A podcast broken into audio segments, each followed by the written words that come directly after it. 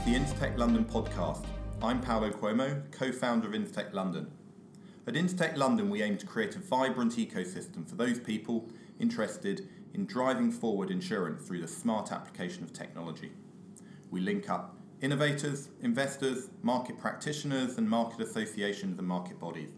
Today, we're talking about one of the big market initiatives and the impact it's having on insurtech and the insurance sector. So I have with me today Justin Emrich and Gary Nuttall. Justin is Atrium's CIO and chair of the London Market Innovation Exchange. Gary is a consultant to the Innovation Exchange and also an industry guru on blockchain. He's been brought in specifically by the LM Tom to demystify blockchain technologies. So, Justin, please start us off with explaining the thinking behind the LM Tom. Thank you, Paolo. Yes, certainly. Uh, for those who've not run across it yet, the LM TOM, or London Market Target Operating Model, is a multi year modernisation programme for the London insurance market. The market is made up of a collection of hundreds of insurers and brokers, but yet we all share common processes, and some of those processes are decades or even millennia old, such as our fabled ink stamps on paper contracts. This all needs modernising so the Tom is trying to do just that and has a program of work. Everything from electronic placing initiatives to data standards and governance. We have electronic accounting, we have electronic messaging linking all this together, and that's just the first raft of projects.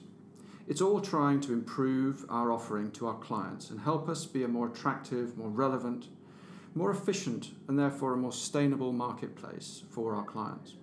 Okay, that makes sense, but how exactly does the Innovation Exchange fit into this? Well, the Innovation Exchange is one of the TOM work streams, and we've been set up with two main purposes. Firstly, to horizon scan new technologies and innovations, and then grow a, communi- a community to educate and inform. And secondly, to be a disruptive agent to our own thinking.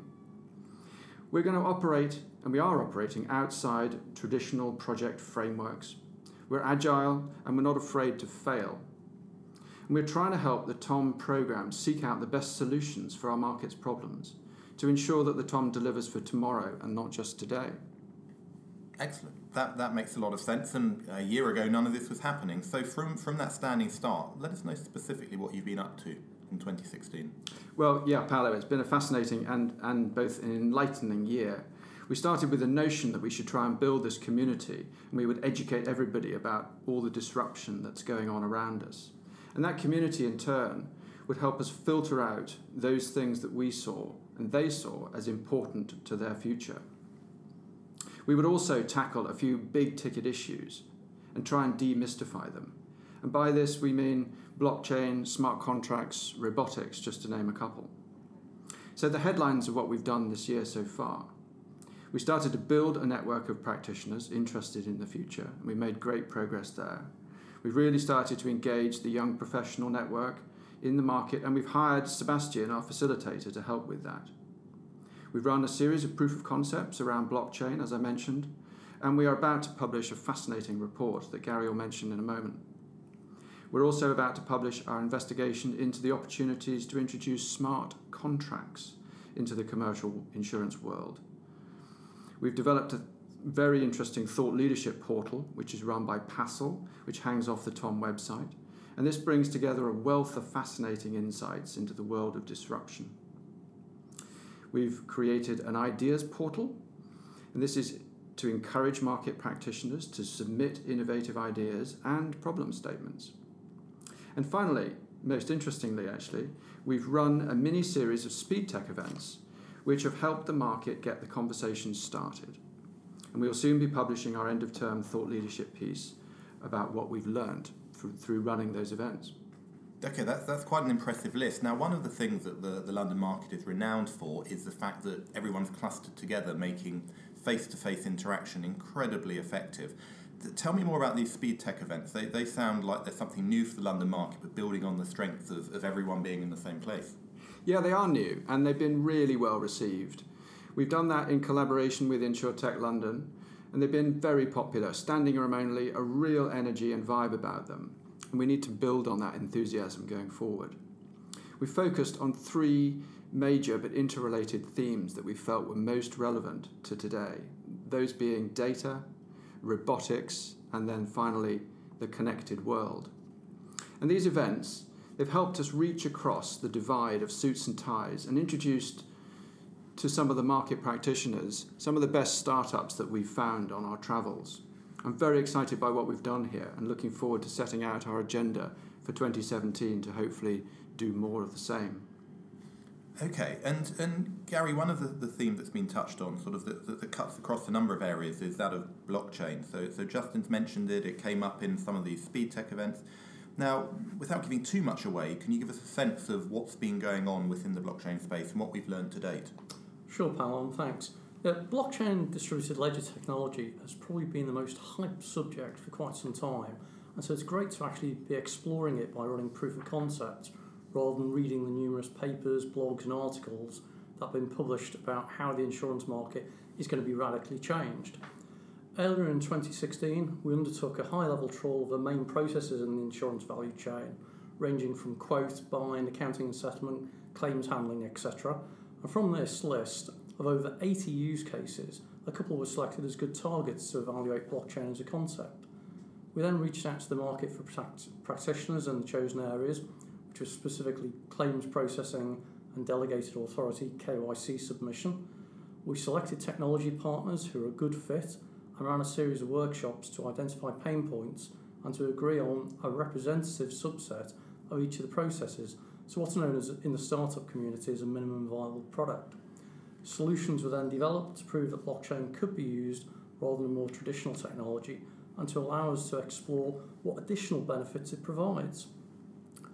We've published an interim paper on our findings to date, and we'll soon be producing a final paper which will answer the blockchain so what question.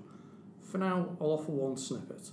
Blockchain provides an opportunity to radically rationalise and reshape inefficient processes by removing the need for data to be updated independently by each party. Okay, well, that makes some sense, and certainly we look forward to, to seeing how that plays out. Now, one of the challenges we've got, with, with blockchain or, or some of these other uh, topics, some of these other buzzwords and things, is that whilst you know, generally everyone's saying insurtech is, is here to change things, fintech is here to change things in, in banking, etc. Um, the, the specialty insurance market is not the same as the personalised insu- insurance market. So a lot of the ideas, a lot of the hype is um, is not necessarily quite so relevant. T- tell us what is relevant in the, the specialty insurance market, Justin. You're right, Paolo. There is an awful lot of talk about how insurance is going to be disrupted, and there's an awful lot of it being directed at the consumer end. But there are things that will stick and change the way we do business here in EC3.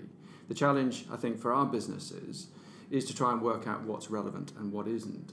So, as Gary has just said, blockchain, for example, has the potential to dramatically simplify some of our processes. For example, we are a market that exchanges information and transactions between our respective organizations. Blockchain gives us the opportunity to rethink some of these transactions radically, and that could be game changing for our industry. Also, as our events have clearly shown, there is a strong desire amongst our peers to learn and engage with the disruptors and the startups, and everywhere I go, people are starting to talk about this. People are specifically talking about insurance morphing into insurance about insurance becoming a risk mitigation service. This is clearly happening in personal lines with telematics and smart homes, which are all trying to prevent accidents. This is a big mind shift for our industry.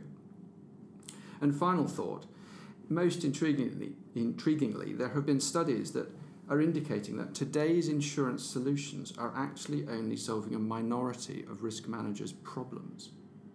Now, this is kind of scary, but it also points to a huge opportunity for the industry. Okay, so, so specifically then, if we think back to the speed tech events you mentioned, standing room only, hundreds of people listening to this range of startups, which of the opportunities were the ones that, that fit in the space for the commercial insurers? Okay, well, we, we had over six hours of, of, of presentations, which I'll try and summarize into three short sound bites. So, firstly, we learnt about the explosion of vendors working in the data space with new data sources, pulling it all together for underwriters or claims adjusters. For example, using aerial imagery or for example, social data feeds to help understand more about claims as they happened. This is transformative. Secondly, we learnt about robotics. Now, it's a huge subject, robotics. But we, what was more interesting is we weren't just hearing about delivering internal operational efficiency, which will be disruptive, but we learnt about robo advisors, for example, using machine learning to deliver greater value to clients, for example, by optimizing coverage for clients. And we had a compelling pitch from several of our startups who were very clear that robotics is not just about killing jobs, but it's about delivering new value to customers. And I absolutely believe that this is not just about personal lines, but this is equally relevant in commercial insurance. And finally, at our third event, we learnt about how very soon, this is a prediction, so it wasn't mine, but you never know, virtually every insured thing from domestic cats to supertankers will be connected in some way, leading to a new wave of risk mitigation solutions. Real time tracking, real time pricing, real time aggregation alerts, including alerts when things, be they ships or cats, wander into, into, into restricted areas. These are all very new to most of us in EC3. And it's exciting that most of this technology actually already exists. So we in EC3, again, don't have to invent it. We just need to get out there and we need to pick our partners. It's all what I see as part of our data pyramid, if you can visualize it. At the bottom, we have the insured asset. And then on top of that asset is a monitoring device, which is then communicating to an aggregator, collecting all the real time data. That aggregated data is then pulled together by a data broker for the insurer who sits at the top. That, that's, that's some really fascinating insight, and, and I'd concur that we're already seeing pockets of insurance morphing into risk mitigation services. Whether it's the, the app that can say that your dog simply hasn't been for enough walks all week and that could start to have a detrimental effect on their impact. If it's the, the company Neos, who only very recently teamed up with Hiscox to install monitoring devices in homes, which allows for home insurance at no extra cost, because actually the reduction in claims will be balanced out. Gary, there's a, a huge amount going on. Everyone, however, has their day jobs. However exciting this is, they still need to get on with, with what they're currently paid to do. Now, what's your advice to help people who are listening to this, who want to understand it better, who want to get more engaged? What, what can they do? How can they get involved? So, you know, we're really keen to build our innovation community. So, if anyone would like to know more or become part of this, please do get in touch. I support Tom.London has a contact page, um, and have, there are details there for both Justin and Sebastian. Let us know that you'd like to learn more and become involved.